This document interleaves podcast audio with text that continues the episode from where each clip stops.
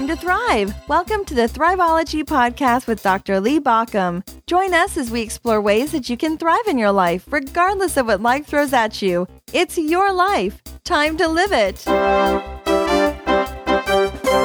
don't know, maybe it's just me, but I tend to find that sometimes when I get this idea of something that's going to, you know, kind of make me happy, something I really, really want, it begins to be a fixation.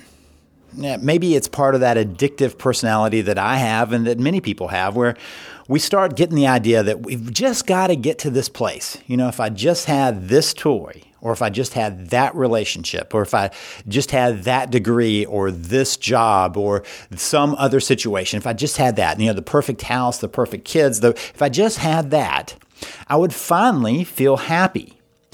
And what happens with that is it becomes a, a, cycle in our head. We get fixated on it and we find ourselves constantly returning to that. And, and whenever things are a little tough, we say, you know, just if I could get there. So it could just be me. And if so, you know, this might not apply to you. But I find that a lot of people have a fixation point. They find that external thing that they just are sure is going to do it. I've talked with a number of people who have found that when they finally got there, it just wasn't all that. I talked with a person who'd, who'd been a doctor for years, and, and he said, You know what? I never really wanted to do this. I just thought I did. I just thought that if you know if I could finally make it through med school and finally make it through residence and then finally get my own practice that something would finally make me happy and what I've realized is nothing out there is going to do it. I talked with an attorney who had gone through law school. Same thing. You know, he grew up with this idea that if he could just be an attorney, he could finally write his ticket. And he worked to get through law school and he worked to clerk and he got to his own practice and he built that up and it still wasn't doing it. I talked with a person who was sure that finally having that spouse would finally do it. You know, that there's something finally there once they found the spouse that life would finally get to where uh, where they wanted it to be. And and then they found the spouse and no happiness came from that. And unfortunately, that began to hurt the relationship because the person's expectation was the marriage would get them there. They'd gotten so fixated on that. Talked with another person who just felt like it was that perfect house. She and her husband planned this perfect house, and they'd been planning it for years, keeping ideas in a folder and, and filing them away. And when they finally got to work building it, they got to the end of it and realized that they had this beautiful house, but were no happier with it. The external things that we always are waiting for to finally make us happy rarely actually get us there, at least for very long, because we always kind of go back to this midline. We all have a point, our, our thermostat is set at a certain point, unless we figure out how to adjust that thermostat. One of the reasons that we get into trouble is because we inherited something from our ancestors. this ancestry uh, about bettering ourselves is just kind of our culture, right? I don't think that it's shared by other creatures. I don't see other creatures trying to figure out how to make themselves better. They might want to be in a better place, right? Maybe they want to have a better tree to pick their fruit from or a better watering hole where it's cleaner and a little more safe. But I don't think they're stepping back asking how can they make their life better. I think that's a human piece. And it's gotten us a long way. You know, that's what leads us to keep exploring new things and inventing new things and trying to push the edges of culture and the edges of, of the humanity to see what else is out there, to run faster, to fly higher, to build things that haven't been built before, to invent things that haven't been invented before, to understand things that haven't been understood before. That's the drive of humans. And it's gotten us a long way, but not necessarily a long way happier just a, a wider world. As I'm recording this, I'm in another city uh, after a, uh, a, publicity piece and, and a, a, TV station, and I'm looking out at these buildings that have been built. I'm in a downtown, and these buildings have gone up. And my guess is that somebody said, you know what, I'm going to build that building. It's going to be a great building. People are going to love it, and, and we're going to make lots of money. And, and, and as they're imagining that, there's a piece of them that's going, that'll do it. I'll have made my mark on the world. So they build it. My guess is the next step is to build another one. And there's nothing wrong with us doing the external pieces. The problem is when we believe that those external pieces are what are finally going to get us there. Our ancestors were always looking for the next, the bigger, the better, the more comfortable. And we do the same, even though we're already surrounded by that. And so, as we're doing that, that's a great thing in times of scarcity. You know, and our ancestors, when the fruit began to, to uh, disperse, right, when there wasn't enough to feed them on a certain area, to be able to go somewhere else and look for more to learn to grow and find better places to grow and how to find make the land grow better and how to make the animals uh, grow bigger and all of those pieces propel them from scarcity to abundance. The problem is that that same piece that propels us through scarcity doesn't serve us so well in times of plenty because the drive becomes repetitive. I believe that in our brain we have this little addictive piece around sugar for a central reason long ago when sugar wasn't readily available. It would be found in fruit and only for a brief time in the year. So, why not get the body to crave that sugar, to go out and find as much as they can of it and eat as much of the fruit as they can, getting ready for what comes after the fruit season? That's the cold season, winter. And so they could bulk up a little bit. And then they didn't have to worry about it because there wasn't going to be any sugar during the winter season. There wasn't going to be any fruit. There wasn't going to be any energy source. And so it was a natural pattern. So our brain developed around having these addictions because those addictive pieces weren't available all the time. Now you can walk around anywhere I was at breakfast this morning surrounded by sweet drinks and sweet pastries and sweet bars and sweet yogurt and all of that that was just readily available right there for the taking. When I was at the TV station for the interview, I watched person after person come in to warm their breakfast, and they were eating sweet after sweet after sweet to let me know that we now live in an abundance of many things.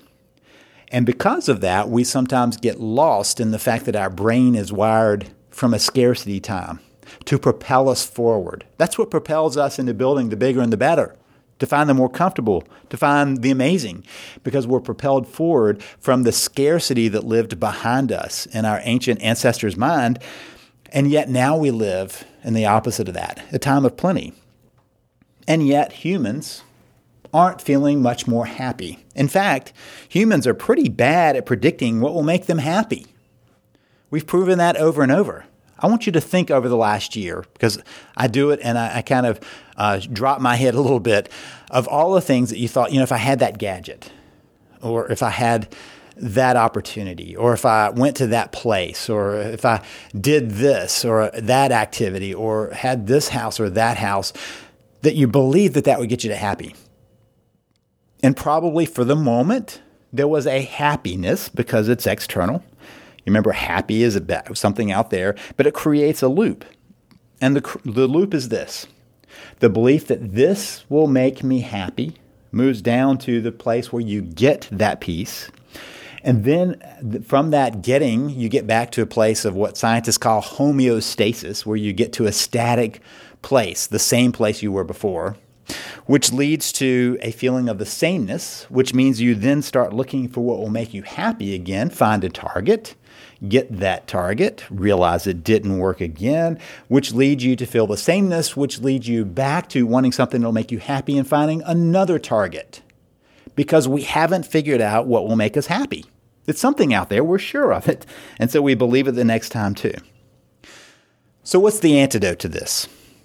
Is it always chasing the target? Well, let me assure you, first of all, that this is not a speech about austerity. It's not about uh, giving up on having any creature comforts. It's not even about giving up on sugar. It's really about understanding that that cycle exists within us. And when we get caught in that cycle, it repeats over and over because we humans do not predict what will make us very happy very well. So when we get caught in that, I'm not talking about just living in austerity. If you're about simplicity, that's great. But that doesn't have to be where it needs to be. So, what's the first thing you do? Well, the first thing is I believe you should doubt your thoughts. You doubt your thoughts. So, you don't believe everything you believe. Have you ever seen that bumper sticker? Don't believe everything you think. Don't believe everything that crosses your mind. Don't believe everything that pops into your mind because you realize that there's a fallacy of thought process. Here is what the marketers now count on in our daily life you make emotional decisions when you purchase something that you then justify with your rational thoughts. You find something and you're just sure that that's going to be it. There's an emotional response to it. You go, oh, I want that. And then your mind helps you decide why you should have that. I want shifts to why you should get it in your thought process because your emotional life, your that subconscious part of your mind is trying to convince the top part of your mind that controls the purse, spring, purse strings that you need that object, right? So you see something in a store and you go, "Oh, I love that." And then your mind starts telling you why you probably need that. You know, that party next week you need to dress for. Oh, you could wear that to work. Or, oh, look how nicely it's made. I need to support local or whatever it is that, that comes out of that. And they may be true. But recognize that many times our buying decisions are made on an emotional level, which means that our decisions about moving towards things that make us happy are based on an emotional level that we then justify and rationalize with our thoughts. So the first thing is to doubt your thoughts. Just because you think it doesn't make it true, just because you think it doesn't make it helpful, just because you think it doesn't make it accurate. It just means you have a thought. And so a piece of this is recognizing that the thoughts in our head are just that they're thoughts. It's a wonderful thing what our mind does, it creates thoughts every day, but they're thoughts not reality. And in today's world, I think we can kind of notice that many people have lost track of the difference between a thought and reality. And so the first point is just to recognize that a thought really is a thought, and you can doubt your thoughts. You can question your thought, and you can set them aside for a bit. I believe that the biggest shift, though, comes when we shift to our purpose. The reason you're here, what you have to bring to the world with your, your skills, with your gifts, with your presence, with your capacity. We are here, I believe, for a reason. We have a purpose that we're trying to discover and have unfold in front of us. And when we shift to purpose, we make another shift away from the external and towards the internal. Remember, external, that happiness? Notice that happy and happen sound a lot alike. It's because they share a root. And to happen, something has to happen in order to be happy. It's external, something out there happen comes to us and we become happy over it. And the fact is that that external is constantly changing. And that's the problem with when we put our hopes in the external making it it's going to fade, it's going to change, it's going to shift. We're going to get used to that rather than turning to the internal, which is more a place of joy and satisfaction. When people are living their purpose, they experience satisfaction and joy. That doesn't mean that every day is a dream day. No matter what people are doing, there are going to be places and times when people don't want to have to do what they got to do to get there. Sometimes it's scary, sometimes it's boring, sometimes it's unappealing, but it's part of the process. If you really want to get to the place of living your purpose, you have to go through those scary places. You have to go through some of those mundane pieces to get to the thing that brings you the greatest joy. As you do that, as you make that shift to the internal, to your bigger purpose, you begin to dwell in the area of passion and you begin to, uh, to work in the area of impact, where you're making a difference with those around you, that brings the bigger piece. That's where finding that joy and satisfaction really begins to move you in a different direction to a place where you don't have to wait for the external because you always have a choice about the internal. External is always waiting for something to happen. Internal is choosing to live your purpose.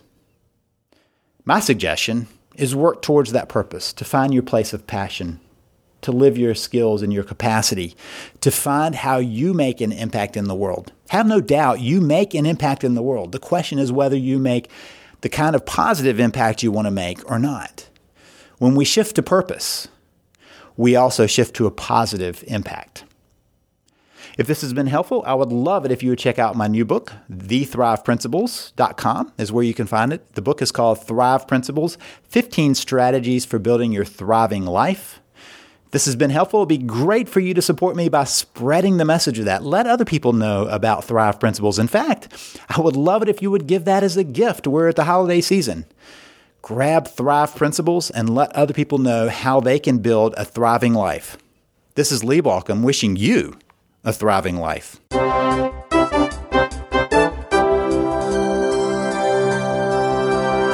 You've been listening to the Thriveology podcast. Thank you for listening. If you want more information, visit us at thriveology.com or at thriveologymagazine.com.